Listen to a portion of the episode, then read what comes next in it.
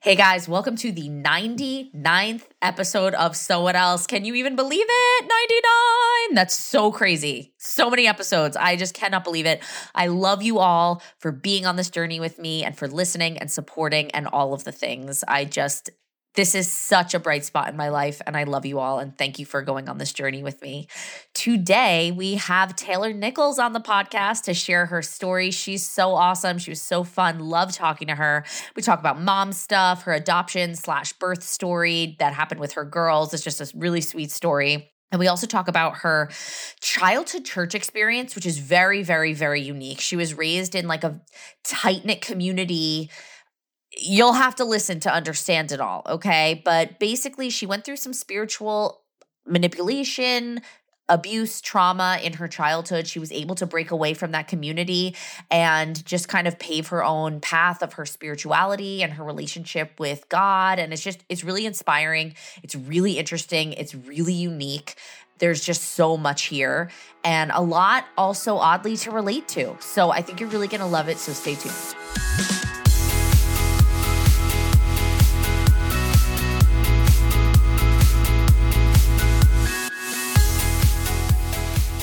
Taylor, welcome to So What Else. Thanks for being here. Thank you so much for having me. I'm super excited. We, I think, have been planning this for a year. There has to be a reason why it hasn't come into play until right now. So Absolutely. I'm excited to see and hear what that is. The only reason that I happen to have a year in my mind, it just happened, it like literally just now, a memory on my phone just popped up that this week last year, was when my whole family had COVID. And I feel like I remember texting you about it. Like, this mm-hmm. isn't, I'm sorry, we literally all have COVID. This isn't going to happen. And then you guys all yeah. got COVID, or maybe you had mm-hmm. it first or something. Yeah. I think we had it first. And we were in conversation, and I was just like, hey, sorry, I dropped the ball. And you're like, oh, you must have passed it up here. So, oh, life the so uh, fun. The plans we make and the reality we live can sometimes be so different, correct? Beyond. And like right now upstairs, my six year old is like sicker than she's ever been. Like honestly, when oh. she had COVID, it was like really nothing for her. Like it was really not a thing. She has a virus right now that is like, I don't even know how to explain. The doctor said mm. it was, it's mm. called either like adenovirus or adenovirus or whatever but basically, it's like high fever, vomiting, sore throat, pink eye, cold symptoms. And like she has all of those oh. things. Like this child is like, has been non functioning for five days. Oh, sweetest girl. And still has a fever. Like five days of a fever. Like I'm just like, I, I don't even know what, what to do. What do you even do? I know. What do you even do? I and feel my, like these little kiddos have been through the mill in oh. the last couple years, just with the layers of, you know, how our immune system normally develops and that being challenged and changed in the midst of COVID and just the survival and methods that we had to take to kind of figure out what safety looked like in the middle of unknown. Um, but it, it has been a learning journey on the other side of that as a mama with littles too, you know, that totally you're like, but you would have probably gotten this at eight months, or you probably would have gotten this at four. But now here we it's are so at true. four, and you're getting what you would have gotten at eight or ten months. And it's so true. And then every kid is so different. Like the other thing is like she has been so sick for five days. My other one is bouncing off of, of the flipping walls. like never been better. Like she's mm-hmm. great. Like I'm like, what? I don't get it. I literally don't get it. But my younger one is Emerson. You have an Emerson. We have an Emerson too, yes. How old is she? She's five. Okay, mine just turned four. Uh, I have a four year old too. My Lundy is four and Emerson is five. Okay, so we're having a third girl. And so we're like, hello, I'm due one month from today, and we are not fully decided on a name. And that, London came up. Uh, well, they go really well together. My husband was like, London, London. I was like, that's cute. Yes. Mm-hmm. So wait, you have a fun thing with your girls. Okay, so you have two older boys and two younger girls. Tell us your what you had the boys, then you adopted Emerson, right? But what's the what was the story there? So yeah, our boys are now 12 and 10 um, and they were you know, what I guess five and seven at the time. Okay. Um, adoption has been just a part of my heartbeat, I think, since I was little. You say you're having family three girls. I come from a family with six kids. I'm the only oh. girl. Oh my gosh. Um, and I think through that journey of just longing for uh, probably mostly even just a feeling of being alone in the midst mm. of a big family because I had this kind of genetic makeup that was different and understanding of the world that was a little different. Um, I found myself just reading a lot about adoption when I was little, and mm. it became just a heartbeat thing for me. So on my husband and I's very first date, uh, it was conversation that I was like, "Listen, this is something I feel called to in my life." We were friends, so I was like, "If if you're don't feel called to that and it's not something that you know you think that you could say yes to let's just stay friends and like i'll buy my own dinner tonight and he was like, "Could we order dinner maybe first and then have this conversation?" but, um, Appetizers, um, perhaps. Yes, I share that to say that it's been a conversation. Adoption has been a conversation, um, and then we had a lot of grief in our life and loss, and it became something that felt kind of heavy to carry. Um, mm. And it was kind of like, okay, let's like the kid having years are kind of over um like what's next and what mm-hmm. you know so what else like what what's eh. the next phase love that and um i got to attend um a camp in colorado called camp well it was the very first one i did we had Jen kind of going there to like here. yes yes yeah yeah yeah love yeah her, so we friend. know yes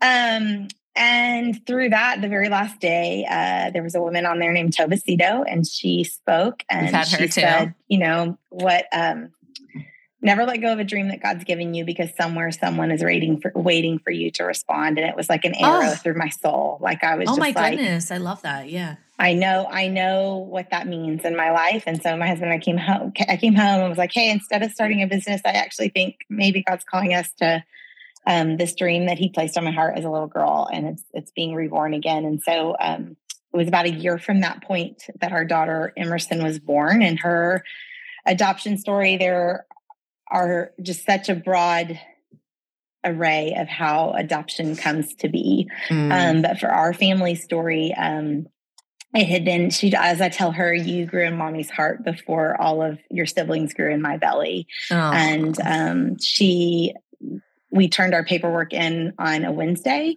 She was born on Thursday morning and Stop. she was home with us on Saturday. Oh um, my some people spend years after they turn years. in their paperwork. Mm-hmm and wow. I will never understand um, why the God thumbprints are on her story that way or on mm. you know our family journey that way but they are ones that have deeply impacted our life and we are humbled to have experienced and been a part of um, loving her since you know before she came to be and then that she was quickly to be in our home but um, through that journey it was we I share all that to say that like things changed pretty fast mm-hmm. for us. Mm-hmm. And so that was right around Thanksgiving. And then it was Thanksgiving and Christmas. And uh, right after Christmas, I, I have had some chronic back pain that the, that I have recently found healing from, which has been amazing. But it had kind of reared its ugly head. And I was like, okay, I guess I'm gonna have to go back in for this surgery. And I was just not feeling good. and uh, went to a girlfriend's house to show her how to care for this like tiny little, you know, nugget of a human that was so special to us. And while I was there, I was like, you know, I'm going in tomorrow because I can't move. And on top of that, my period won't start. And she was like, Well, do you think you're pregnant? And I was like, No, I I know I'm not pregnant. I know when I'm pregnant. yeah. Know? And she was like, Well, if you you can't get your x-ray or your um, MRI tomorrow if you're pregnant. And I was like, Well, I'm not pregnant. So that won't be a problem. She's like, Well, you know they're gonna make you test. Take a test. Had your period. I was like, Oh, okay. And uh at little to little I mean, seconds later, she was like, "Here, I have a test. Just run, take it." And seconds oh, later, I was like out shaking. And um, you had just gotten Emerson. How long before? So Emerson, Emerson was about eight weeks old at that time. And you found uh-huh. out you were pregnant. Uh-huh. I would have had yeah. to get wheeled off in a gurney and taken. I mean, my husband was on a ski trip, and uh, uh, I called him and was like, you know, and I think that this is the humbling part of where motherhood has so deeply impacted me but i immediately was like i'm not going to be okay. I am not enough to do this. I don't yeah. i don't have enough capacity. Yeah. I don't know how to do this. Um where do i set in the middle of all that is going to be dependent on me? And there was a period in our adoption journey um, where we had there was a situation that we had kind of walked through. And at the end of it, I had told my husband, we walked out of that, and I, he had said, What do you feel like right now? And I said, I don't think this is the story that God's playing out in our life. And I think God has twin girls for us. And he was like, I just remember in the car, he was like, What? Yeah, yeah, where, yeah. Where did, where did that come from? I was like, I don't know. That's like, those are the words that like came to my soul right now. Yeah. And I just kind of always put that away.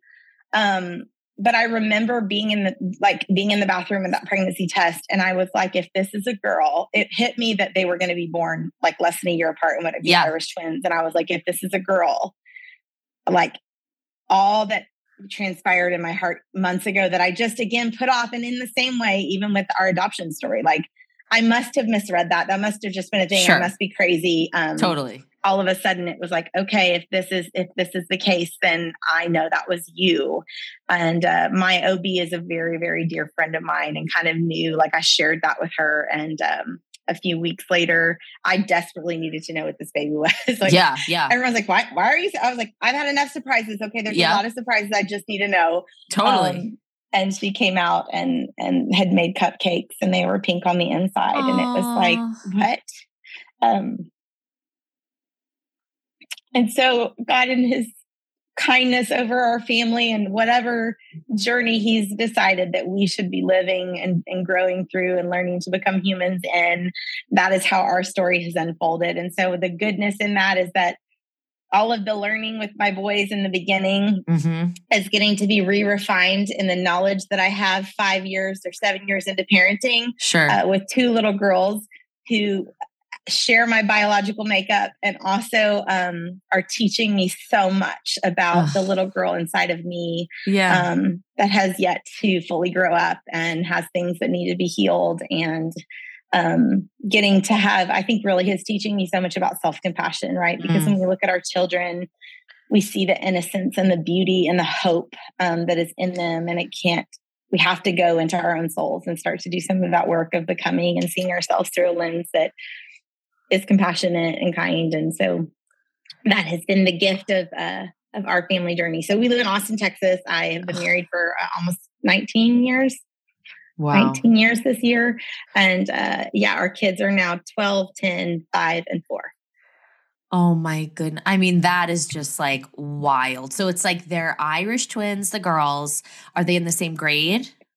So they're one year apart. Okay. Yeah. Okay. They're they're both past the past the, the school date. Yep. Um, yeah, but they'll be one year apart. And they are the most tender of friends. It's really gen- it's just a gentle gift to see because they are I mean, I have one that is, you know, dark, long hair. She yep. is like a scholastic learner. She does not forget a thing. She, her intellect astounds us. Her heart is as big as can be. And then I have like a fiery, curly haired, um, we call, we call one peanut butter and jelly and one spicy nugget. And together they just make the perfect meal. Um, I love but that. it is so, it's so beautiful as their mom, even to witness um, the unique makeup of mm-hmm. who they are in their right and who God's created them to be and also how much they need one another. They mm-hmm. they soften and strengthen one another um in their friendship really yeah. you know one of them being like hey you don't have to come in on fire like you can just come in feeling yourself and, and yeah. being vulnerable and the other one is like hey you can use your voice um you have a right to that space, step into it. And so it's just neat to see that. And it's an inspiration in my own life of the places that I am still growing and learning to become. So, ah, I love that. They're so freaking cute. I mean, the videos and picture, I just like love it. Like they're so cute. And you're right. Like it's like I see the same thing with my girls. They're so opposite personality wise, and they are best friends. I mean, do they fight? Of course they fight. They're of course. but they love each other. They miss each other. They love to be mm-hmm. together and they're so freaking different. Like it's just so funny. Like my husband and I talk about it all the time. Like the things that are hard about one are so easy with the other one, mm-hmm. but then that one has things that are so hard that the other one it would never even be an issue. It's like they're just opposites, but at the same time, they're the same. I yeah. don't know how to explain it, you know? Yeah, it's a beautiful thing, isn't it? To like lean totally. into the unique nature that we all bring and also to see. I mean, I don't know if this resonates for you, but in my parenting journey, it's just been all four of my kids. Our relationships are different and beautiful yeah. in their own right. And then I also learned that, like, the parts of me that need to grow on the other mm. side of them because of who they're created to be. And so mm. I can either try to make all of them be what makes me comfortable or what I'm comfortable parenting, right? Or yeah. I have to have like a humble surrender and a steady optimism that they were entrusted to me. Yeah. Um, and I, though I don't always feel equipped or knowledgeable or the know how or the capacity or the patience, I have to trust that I was equipped to parent them in my weakness mm-hmm. with exactly what they need, not just for them, but for both of us. That this is this yes and this two way yeah. street of me being able to come back to the table and be like, hey, guess what? I've never had a 12 year old in middle school. In fact, I didn't go to public school and I actually yeah. don't know all the answers, but I yeah. do know that I was chosen to be your mom mm-hmm. in this moment. And I do know that in this moment, I can tell you 100% this is where my heart is at. Now, in two weeks, it I could learn something that changes that or have a different perspective. But right mm-hmm. now, I can stand on that confidently and know that we're going to grow and learn together, even if my decisions are not always right. Um, and that's been a gracious gift. I think in having the kids a little bit apart for me. Yeah. Uh, that grace in and of myself is to, I think I really went into um, well, I think the internet supports this, right? Like mm.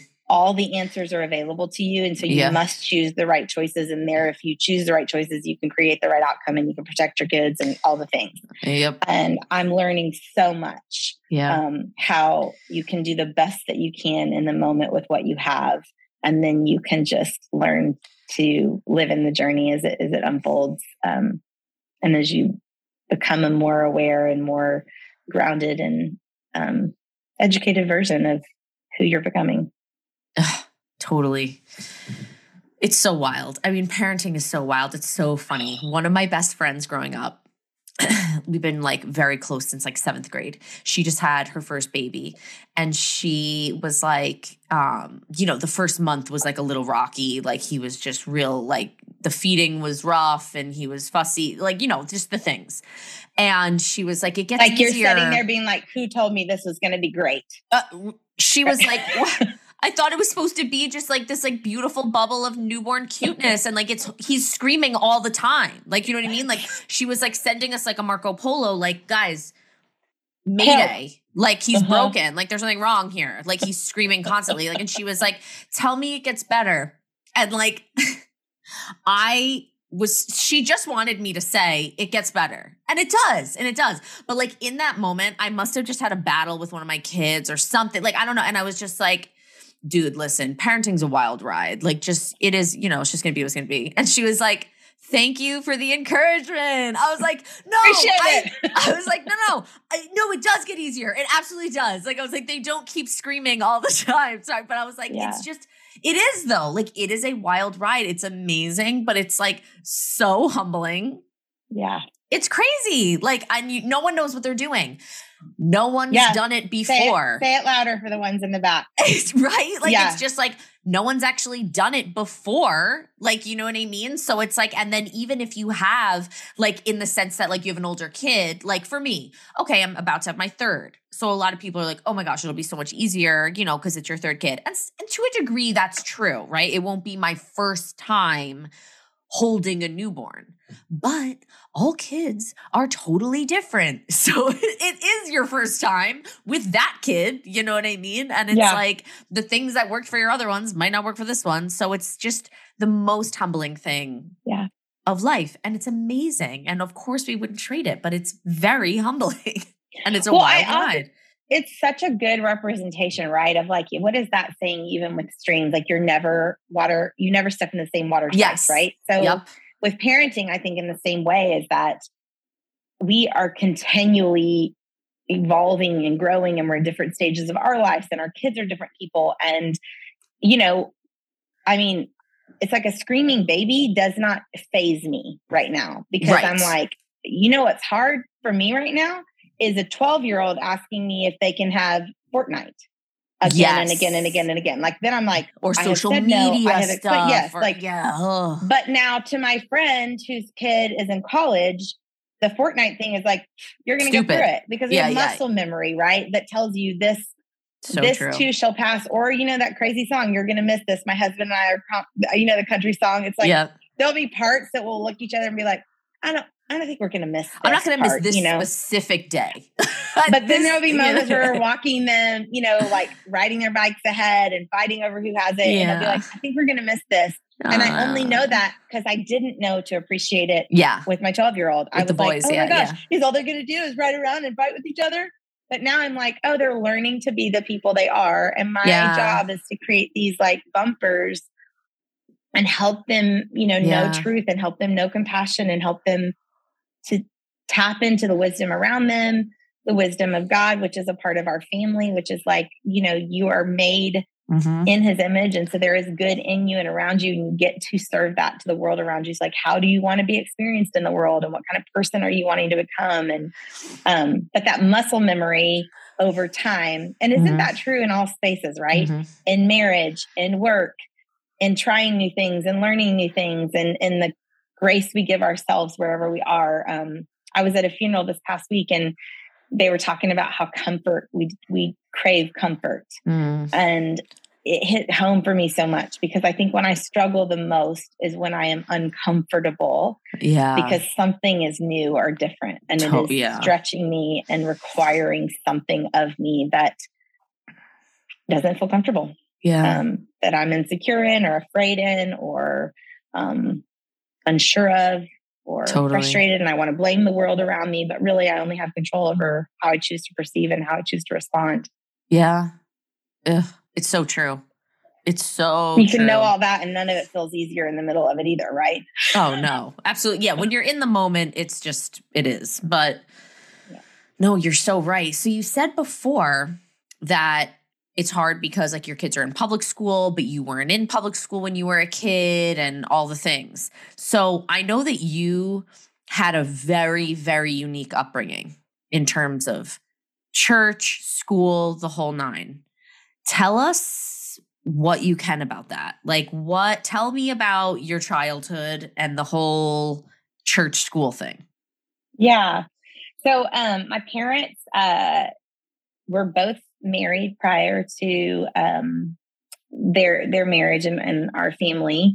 Um and I think that uh, that really contributed a lot to the way that they grew and chose to do life together. Um my mom grew up in a really unstable family environment um, and didn't come to know the Lord until later in her life, and that really impacted her. But I think also um, her family trauma, her family of origin Mm. trauma, impacted her deeply at the same time, and so a deep, deep desire to create stability Uh-huh. and create um, safety and and really to help her kids grow in a truth that she had found freedom and hope in yeah. um, but also didn't maybe have um, the trust with herself that she knew how to impart really led them kind of on a journey and so they had some they had some friends that were in the public school system and they were talking to them about school and they, they were like i wouldn't put if i had children i wouldn't put them in i would homeschool my kids and i think that Okay. was the first like kind of seed that dropped in my mom she really really had a desire to like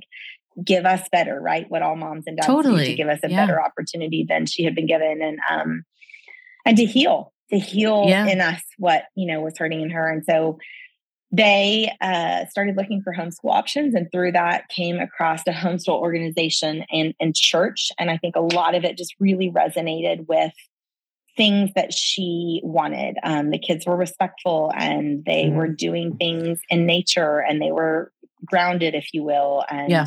uh, there was a sense of focusing on the things that she felt were important in her faith journey and so that the education part is what brought us there um, Uh-huh.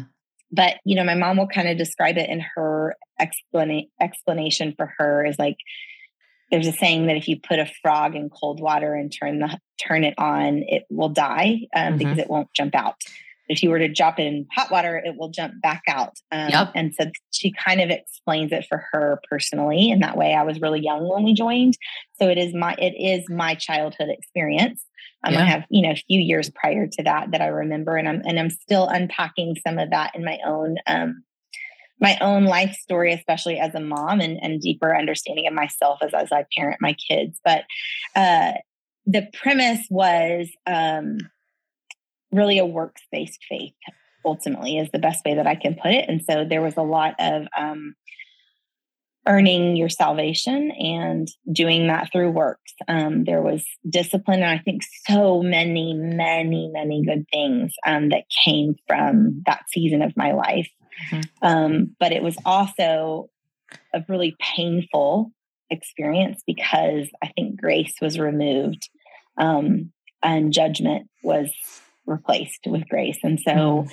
I grew up in a pretty harsh, strict, um, church environment and with parents who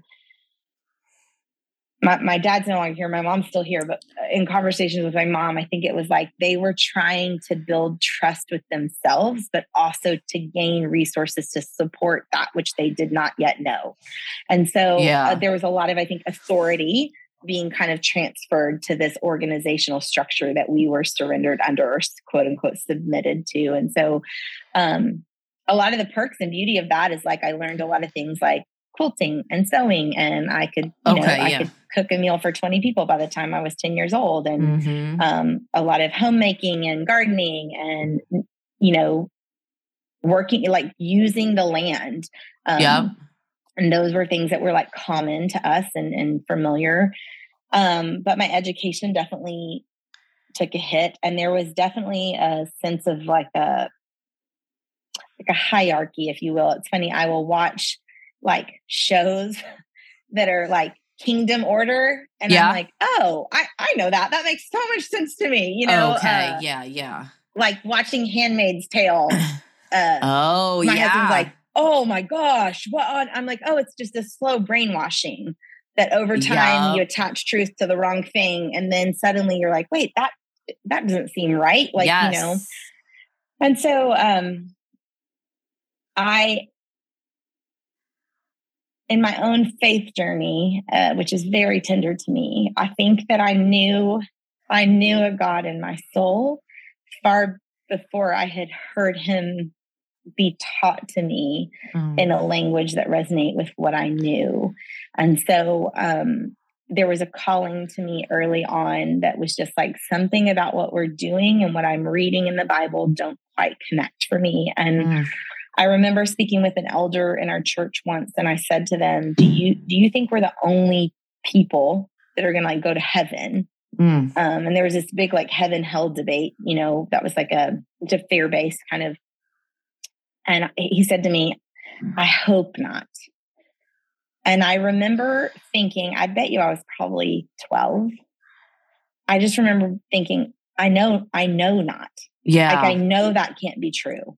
And um, I think that started a journey. And what I think was probably some teenage rebellion uh-huh. um, and desire to kind of like find my own way, coupled with uh, a deep longing to live an authentic life and live a mm-hmm. life that felt like it resonated with my soul, um, led me to leaving pretty early in my life. And oh, wow. my parents left very shortly after, like within 48 hours after that. Um, so when you and, say though, like they left like 48 hours after, so like, okay, this isn't just, we're not just talking about like we went to church at this church on Sundays and like I didn't really connect with it. Like it was more of like a seven day a week, like it was a community of people, right? Yes. It was okay. like our tribe. And I think, you know, a great way to like, we look at social media right now, like, yeah. who do you belong to? Um, this was like an early sense of like a sense of belonging. And there was an inside, right? This inside understanding and there was an outer understanding. I'll tell you, I just watched um, Meghan and Harry's documentary. Oh, yeah. I I'm in the middle of it it's it was so interesting for yeah. me because I said I was set, laying in bed with my husband. I was like, "There's something about me that's resonating although very different stories, like I'm like, I understand what it means to have an experience that you're having and then to be told what you can share that experience is. And so I would say that was a lot of mm. like there's this outside world. There was um, a couple times during the year where our this land that the church owned, they would do crafts fairs and things and people would come to that. And it was just like this known expectation of what your behavior was or how you answered questions or um, what the persona was that you gave. And I think God wired me as a human to be curious mm-hmm. and to ask questions and lean in. And there wasn't space to ask questions. It was just like this, it is, I am that I am kind of was used to be like, it is that it is, if you will. Yeah. And so, um, that kind of communal connection, it was, it was, they really worked a lot of the Old Testament. And so when you left, you were completely ostracized from everything and everyone. Um, and pretty much considered an outcast and and and spoken about that way or you know definitely had that like if you leave um there was a lot of connotation that came with that now if you came back to the flock it was like you'd come back to the flock you know like you were okay. saved again and there was all these things but if you left um that was on you and you had separated yourself from that which was true and good and right and the penance of that would be on you uh, alone and so understanding that leaving at a young age, I'm still astounded. And I, it is part of my personal faith journey because I know beyond knowing that there was a Holy Spirit that lived in me that yeah. gave me courage. Yeah. Um, to hold on to a truth that I felt and, and had experienced somehow but didn't have words to, and to stand up against an authority that was um, unhealthy. And wow. So, I mean, would you call it like a cult? I think for you know if you if you talk to me in my um my teens and 20s probably yes. Okay. I hesitate to say yes to that because I think there's so much connotation to yeah. it, but I'll, I will say yes with with the caveat that I would define a cult as anything that is creating an identity or a truth that is centered around their set of beliefs and excluding um, or creating judgment and anything that is trying to get all people to think one way. Yeah. Um, and so I can take that now and that understanding and say, like, um, I can see that in political realm. I can see that in social realm. I can see that in school realms and I hate to like I wouldn't use the word cult with any of that, but I just think it's a it is a a space that is misusing truth mm-hmm. to control. And that is what I believe that I was raised in a place. And I think, and here's the here's the weird thing, right? I believe and I experienced people that were very well intended. Yeah. Who misbelieved or misinterpreted something. Sure and I think out of fear, right? Fear drives a desire to control. And when you have a growing organization, suddenly you have things you need to control. And if you are not able to be vulnerable and you're not able to live in that which you don't yet know, and for what now is for me to say, this is where I am in my faith journey, this is what I know to be true so far, but I hope it's not the same in two years or five years or 10 years mm-hmm. and have that malleability to let God continue to change and grow me, let life experience teach me. Um, and through, for me, that's through a filter of like wrestling out my faith, right? Mm-hmm. Like, okay, this is what the Bible says, and then this is my experience. How do these go together? And what does this mean now? Um, but I think it was like holding tighter to truth than it was to grace and to really the gift that I now experience in my life as as grace and salvation and the very thing that you know there is a New Testament in the cha- in the Bible mm-hmm. for um, that that somehow not got, got, negated. So that's a long answer to your question, but um, yeah. No, I mean that's short so- answer yes. Long answer, I think it's under it's important to understand. And also I'm committed to like my faith. Yeah. And I think far too often we are misusing um scripture uh-huh. or religion or God to create an agenda or a platform or market the gospel.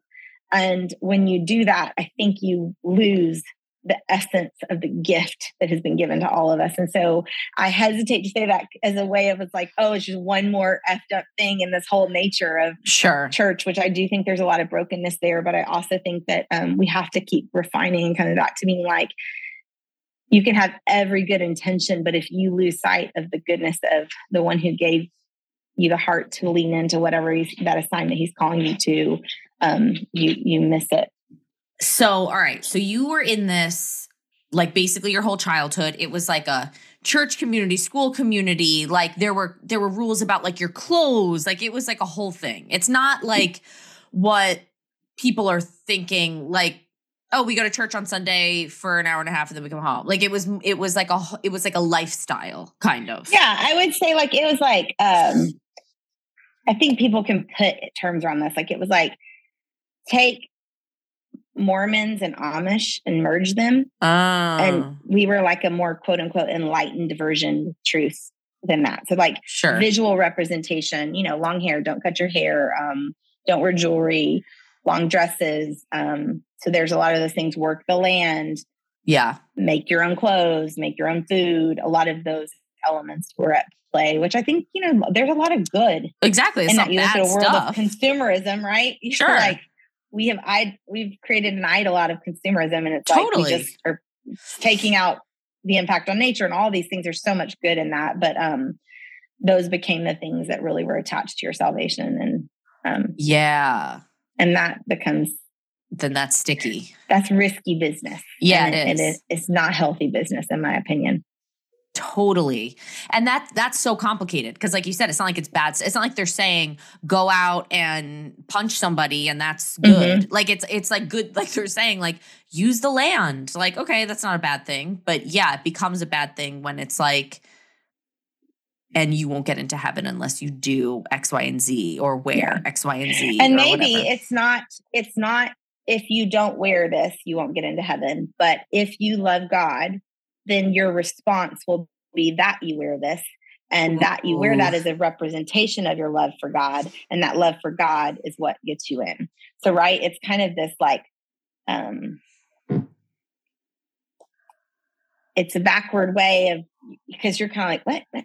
Mm-hmm. what? okay you know like yep. oh I can see like I am a sinful person or yeah. I do fall short, or there are things I don't know, or I am selfish, or you know, like, oh, mm-hmm. I want to work on that. And my mom will say that all the time. She's like, you know, there are things that will kind of catch my attention, and I'd be like, but you're right. I can be so self-centered, and I don't want to do that. I want to be other-centered. Um, yeah. And so, uh, unpacking a lot of that in my life has been my journey of healing and becoming, and um, and you know, understanding that like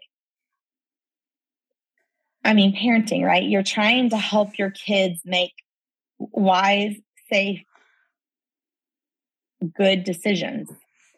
You're also trying to create a space where your kids realize that the privilege that they have to make some of those decisions may not be that same privilege that someone next to has. And you don't want them to judge everyone mm-hmm. around them, but you want them to be aware of and compassionate. And then you also want them to stay with their values and stay mm-hmm. with their truth. And so I think that, you know, I'll go back again to like fear mm-hmm. is like create good walls then you can control then you you know if, if they're if your kids are afraid of these things like we didn't have tv we didn't have the news right um, okay we did home birth so like create this idea that the world outside of our home, our church, our school is there to harm you mm-hmm. and suddenly you have you know you have control because you need me to tell you what is safe or not safe and i'm not saying that we don't need that and aren't meant to do that as parents but i also think one of the things that i'm learning is like and part of this is my journey of like losing my own father like mm-hmm. i am not guaranteed to be here to be the one to always answer my kids' questions mm-hmm. and guide them. And I want my kids to be connected to a source of truth and, and a sense of identity and a value that they can go back to and filter life decisions through mm-hmm. um, when things feel complicated, when things feel messy. And so I think for me, that source of truth that was given us was an umbrella of like biblical protection, but it mm. was a misinterpretation. And right, even part of how my own healing journey has been through my atlas and through my nervous system. Um, and like that my atlas was kind of compromising my nervous system, if you will. Mm-hmm. So the messaging system to and from my brain, from my body, was getting compromised. Mm-hmm. And that is so powerful to me in my own walk because it's like you can take truth and turn it just a tiny bit and the outcome is not truth, right? Yeah. You can put an airplane on a path one way and do yep. it two degrees off and it ends up in a completely different area. Totally. And so, how do we come back to keep filtering through and be like, okay, realign? Is this mm-hmm. right? Is this truth? This is my perspective. Am I allowing people that I trust to speak into it? Am I letting myself be challenged? Um, mm-hmm. how is it that I could have read something six years ago and it had different meaning than it does today? In the same way, we're mm-hmm. talking about parenting. How could this have been so hard and now feels so easy, but this other thing is so hard?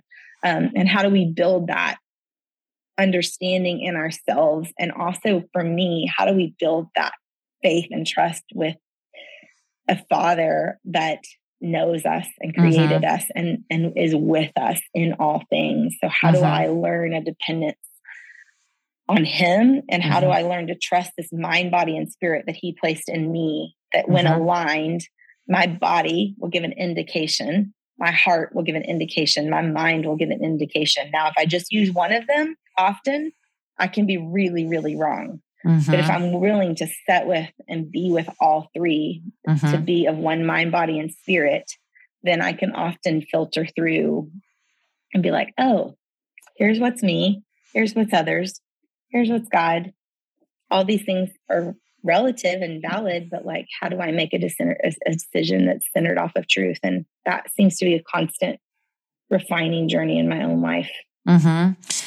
Something that I think is so interesting is that I feel like for a lot of people that had that kind of experience as a kid, if you got to a point where you left, right? So you're like part of this community, it's like kind of all consuming. It's your school life, it's your church life, it's the people you socialize with, it's your clothes, it's your all the things. And then you got to a point where you were like, this isn't right. Like, we, like, this is, I, don't, I think the truth is being manipulated a little bit here. This is like, this is not exactly how I feel I'm supposed to be relating to God, you know, all those things. I feel like a common response to that, if someone was raised in a place that they felt was like a little, whatever word you want to use, manipulative or whatever, they would just kind of like turn their back on the whole thing. Like, just be like, screw this whole like Christianity, the Bible, God. Like, I'm an atheist now. Like, I'm not. I don't. This is. I don't want to. Ha- I don't want to touch this with a ten foot pole.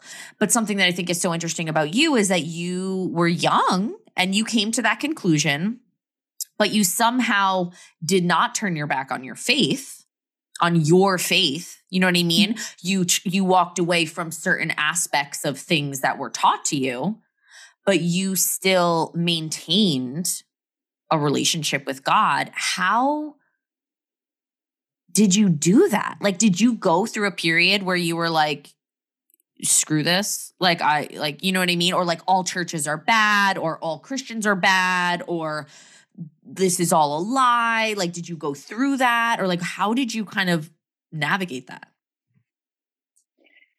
Well, I first want to say that I am very humbled that mm-hmm. I that that journey has been one that I've been able to walk. Um, yeah. and it's something that I have deep, deep appreciation for in my own life because I know that it is not that easy for everyone. Yeah. And I have spent time wrestling with God about why faith is easier for some people than for others. Mm. Um, like believing in God has never been hard for me. Yeah. It's there's been a knowing in me, a resonance in me. Even when I was in a space that was like, mm, this isn't, this doesn't, this doesn't feel right. Line up. Yeah. This isn't yeah. right.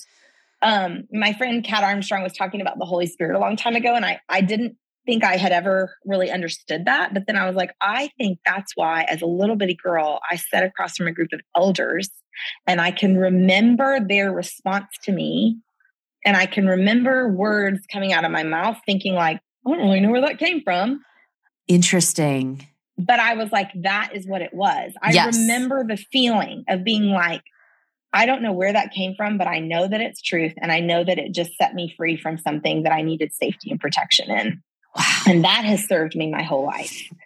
Um, but I think so. I think there's that element, right? That I think that is an essence and a gift that has been entrusted to me. Um, that I have, I have the physical experience of in the midst of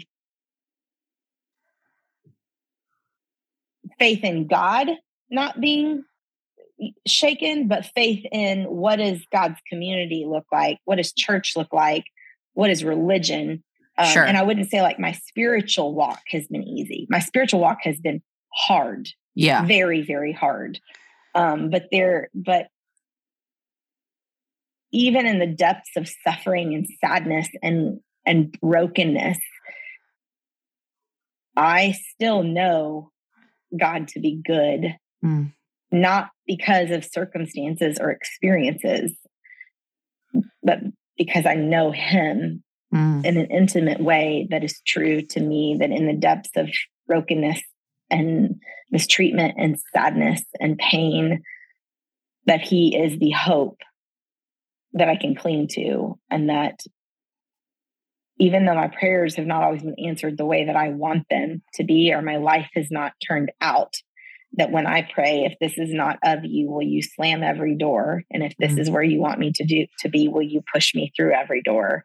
Mm-hmm. That that that has he has shown up in my life in that way. And so I don't think that I can say one thing. I will say that I'm an Enneagram eight. I feel are Enneagram mm. friendly on here. Um, oh yeah. so truth speaker, um, like truth seeker is yeah. big to me. So I think that, you know, even in the pain that was religion or a misinterpretation of God to me, there was a, a, a desire to find truth and it and it was painful, but it was like I was like, I'm on it, I'm on a, a journey to understand this more. And I think that that will be my life journey, um, that deeper understanding. So, you know, I have I have many a friend that I grew up with whose whose life has looked a lot different and whose mm-hmm. journey has looked a lot different. And I mourn.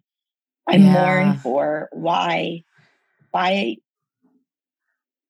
why is faith harder for some of us than others? And yeah. I think that in compassion, um, I'm learning to understand that like the timing of things or the road, it doesn't all look the same. And yeah. I have to have, and if I really do have faith in the God that I have experienced. And I have to trust that his timing, his journey, and the people on the other side of me, theirs looks different for a reason, or mine looks different for a reason. Um, I don't like that, like hashtag blessed. I don't think we're promised a blessed life. Yeah. And I think that, you know, if we look back at like the changes in history, God became something to be marketed. Like we have this God sized hole. And then if you take God and you put him in this hole, then all, then your life suddenly becomes it also no. everything makes sense and it's perfect. Nope.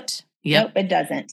Um, we have a longing, I believe, to be known. And our mm. creator, in my personal experience, our creator is who knows us best. And mm. so that relationship and learning to know ourselves here in this world, um, in this time here on earth, he is the one who is the sustainer of that journey of knowledge. But also, that does not mean that that journey is going to be pain free. And that does not mean that there like in this life there is suffering and there is mm-hmm. pain and um and those things in my personal experience can be some of our very best teachers but mm. i think we again going back to that desire for comfort we market how to avoid pain we market how to avoid suffering we market how to make right choices so that you can live a life without suffering mm-hmm. and yet suffering is also what creates the grit and the endurance and the faith that produces the perseverance that we need to continue on in this life. So that's where I am right now. Mm-hmm. Um, I, w- I wish so deeply that I could say, like, oh, it was like this book and this sure person. You know, I, I will say people, people mm-hmm. Mm-hmm. who loved me impacted my ability to hold on to hope and have faith in something that had been used to hurt me. Mm-hmm. That mm-hmm. that was big, um, and that is an inspiration to me and how I live my life too. That I want the people on the other side of me to experience God's love, whoever they are, and whenever I interact with them. That um, mm-hmm. that would be the experience they have on the other side of me. So I, but I wish I could say there was a formula, and I totally absolutely cannot. Uh huh. Well, I think that that's kind of the point, though, right? That there is no formula. I think that's really, really. I think that's really beautiful. Like your journey is so it's very interesting and unique. I'm I'm sure you don't come across that many people who are like I had the same exact situation as you. Yeah. Like you're like I promise you didn't. You know what I mean? Like this is it's unusual, right? Like to be in that kind of like a church upbringing, whatever.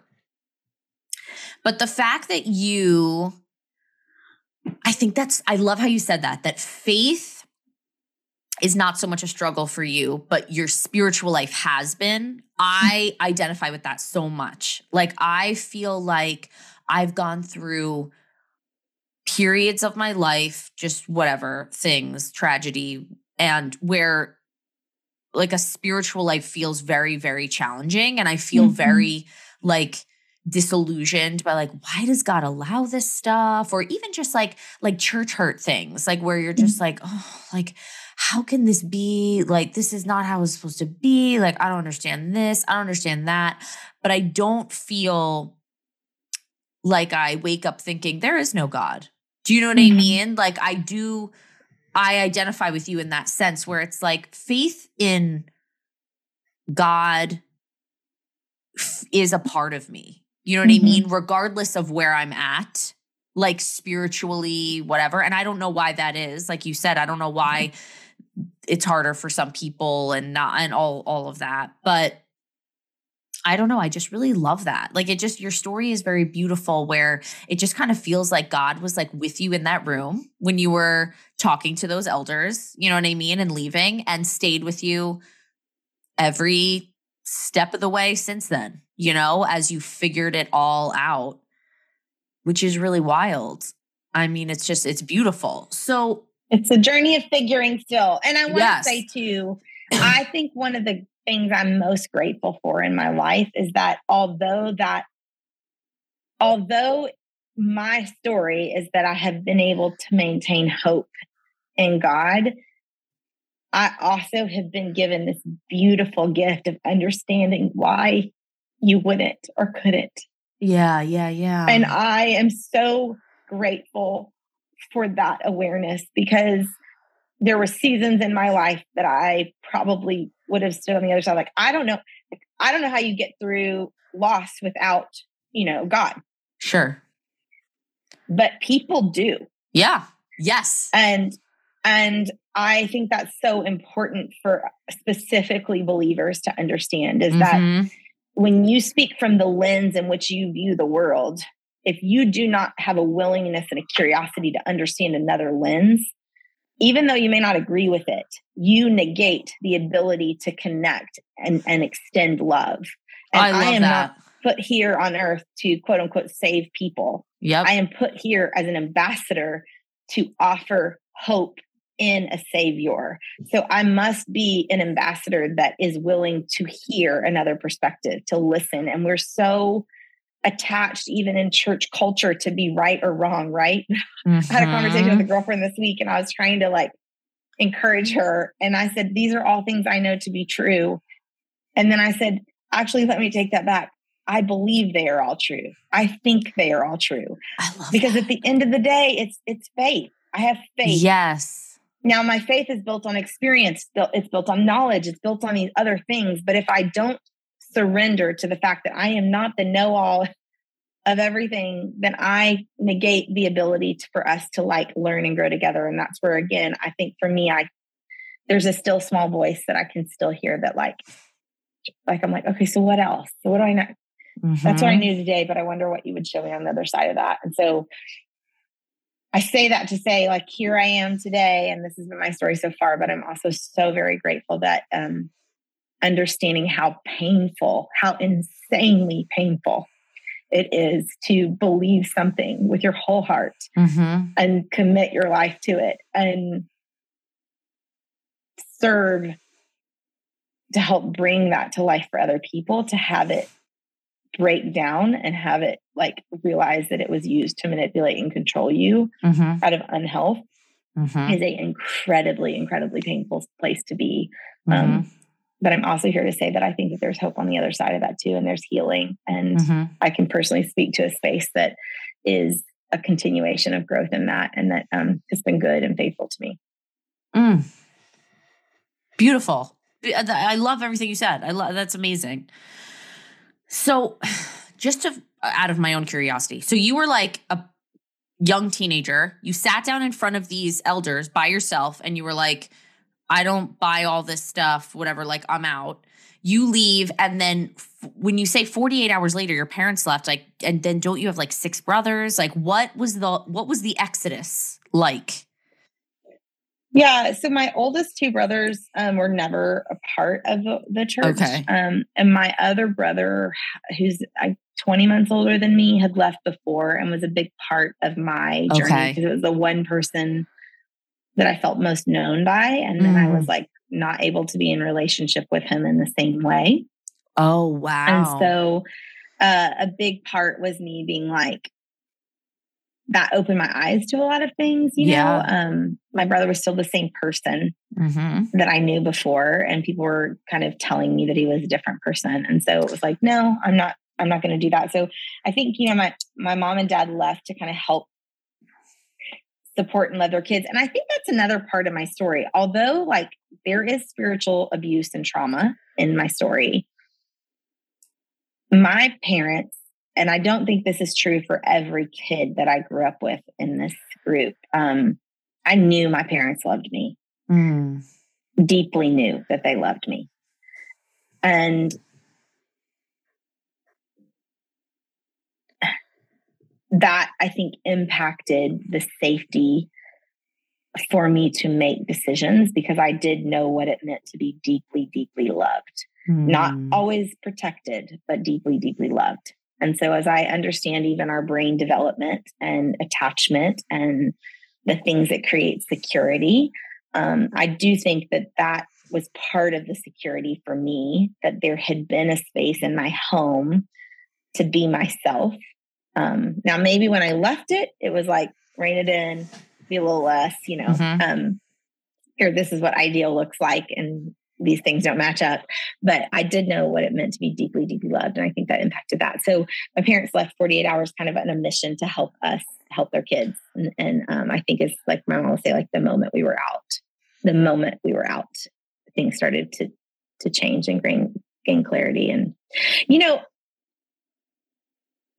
I think fear, there's fear's healthy, right?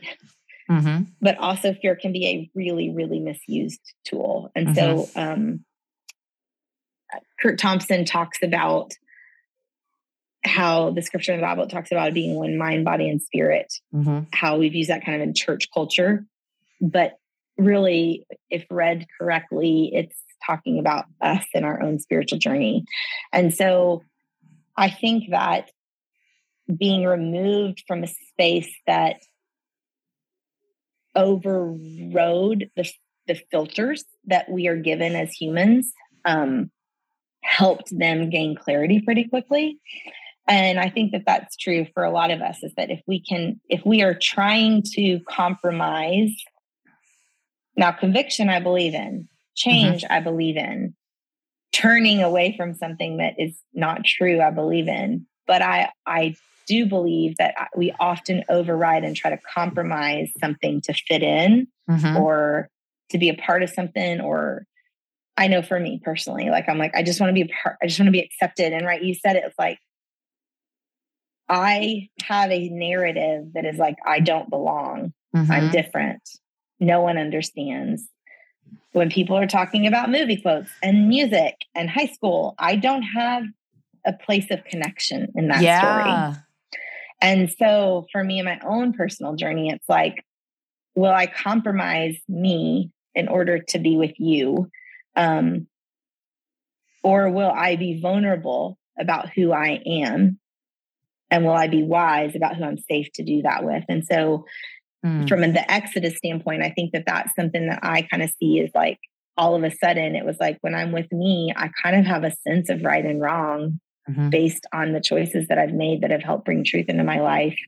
Um, but I have to separate myself and, and set with that and not compromise that um, and be true to that. Mm. It's wild. Are, do you still have a lot of relationships with other kids that were raised in it with you? Some, some. Um, I think that I've I've created some distance and some closeness. So yeah, yeah there's a few there's a few that I have, uh, but very few. Mm-hmm. I have with my family being out. You know, a lot of kids' families are still in, which mm. is incredibly complicated and painful. Um, wow. Um, but for me, with my family being out, I think that that kind of created a like a separation for our family a little bit more in terms of like, of course, attachment. Mm-hmm. Didn't need to maintain connection to. Um, so, which has been healthy for me. It's been, I, ha- I can go back in seasons and do healing. And it's funny to talk about it at this point in my life because it's often the thing that people are most like wowed by yeah. in my story. Um, because it is really different, really unique. Mm-hmm. But it's interesting to step back and like also see like how much I have grown mm-hmm. from that little girl um, but also how much that little girl shaped the woman that I am today. Mm. Um, how grateful I am for her courage, how grateful I am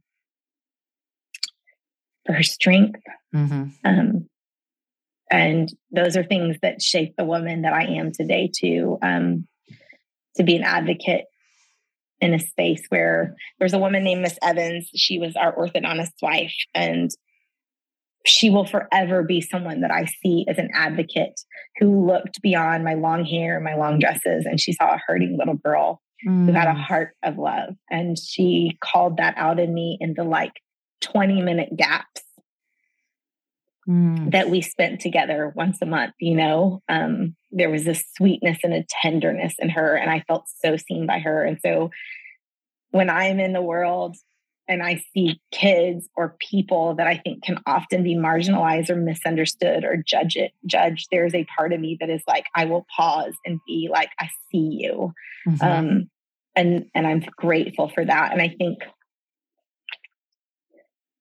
sometimes you don't know the courage or the impact of a smile that can be handed over to anyone in any situation um, by just pausing to be with somebody where they are in their story. And so I'm grateful for that. Mm-hmm. Did you need a lot of counseling, therapy, and stuff like you said? Because no, Caitlin, no, I'm just straight walked out of this.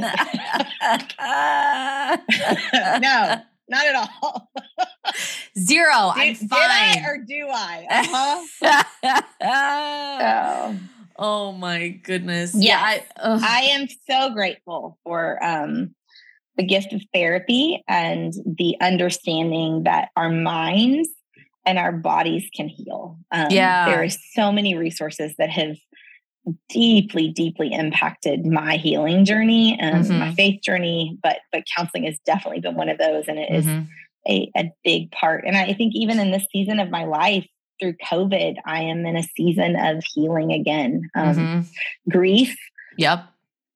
Is a part of my life journey. Mm-hmm. And the gift of that is that it is a continual cycle, right? Like sometimes they roll over each other, and there was seasons yep. where there was a lot of that, and then you hit a bubble. And so COVID for me was, you know, a space where there was a universal grief that the mm-hmm. world felt that yeah. felt very understood. Like I was like, oh, I know, I know this. I, yep. I know what this feels like. Um, yeah. But then there was also pain when the world started getting back to normal. Mm or trying to get back to normal. And I kind of sure. like was like, it's never going to be. You don't ever go back to seeing how you saw before. You're different. You're changed. You know. Um, yeah. And so I think that that started some some healing and grief for me again, and just like, okay, what came up and what do I need to do? But very thankful yeah. for counseling and therapy. It's amazing. I love how you said that. That like you can heal. Yeah. You can. And I think that your story is really beautiful with that because, like I said, there's a lot, a lot, a lot of people that I think would be if they were raised in like a spiritually manipulative, abusive situation, it would it could derail them forever. You know what I mean? And like, do you, uh, you you're obviously not like, no, I'm completely dandy, zero, zero baggage from that. No, but like you have taken your healing seriously and done the work. And I think that that's really incredible. I mean, I really, really do. Thank you so much for like sharing all that with us. I mean, it's just so it's it's well i think if you're around the people in my day-to-day life they'd say she's a lot of work to do still um, and i'll and i'll second them on that but i will say that the work that i have done um, has been worth it and mm-hmm. i can mm-hmm. be a voice of affirmation for that that like yeah. if you're a person who feels discouraged or like that could never be me mm-hmm. um, i'll never i'll never touch this pain it's too painful for me i'm too yep. angry um, I can tell you that I have been there and yeah. I can tell you that it's worth it. And I remember like meeting uh, or reading emotionally healthy spirituality. And it was so, good. so powerful for me. Um, Curt Thompson is like so much hope for me um, mm-hmm. in terms of like even the journey that I'm on and, healing my relationship with what does it look like for raising a family inside mm-hmm. church. Um, through COVID, I really realized like a lot of the misguided things that I was taught about scripture happened around the years that my oldest is. And so suddenly there was oh, a new wave of oh. healing and awareness. Yeah. Like I was like, what just happened? I've been fine in these walls. And all of a sudden I'm like acutely aware that like, like a, just boom. And then I'm like, what is that? And the gift of COVID was like a little bit of space to process that. Yep. Um, I'm reading a book called The Grieving Brain. That's mm. been amazing um, and super helpful. And and there's so many other things that I could, you know, share that are resources totally. of people who have been willing to share the wisdom and insight that they've gained mm-hmm. um, through learning um, about this yeah. journey and about how malleable our brain is. And I mean, it mm-hmm. really, to me, that's what I love about Curt. Like he takes scripture and psychology and our brain and puts them together. And totally. I'm like, yeah. A hundred percent. Oh, totally, totally. I love it. I think it's so interesting. I love it. Taylor, thank you so much for being here, for sharing your story with us. I think it's just like so cool. I just appreciate it so much. Caitlin, thank you so much for having me. And thanks for having the courage to step out and do something that speaks life into the world and encourages people and uh, shows enough, another way and shows what else is out there. Thank you so much. Ah, you're awesome. Thank you. Hey, thanks for joining us today. Don't forget to subscribe and follow on Apple Podcasts, Spotify, CaitlinElliott.com, or wherever you get your podcasts. And hey, if you want to toss us a five star rating, I would love you forever. Check us out next week for another new episode. And don't forget to follow us on Instagram at so.what.else. Editing and all that stuff by Matt Carpenter with Parable Productions.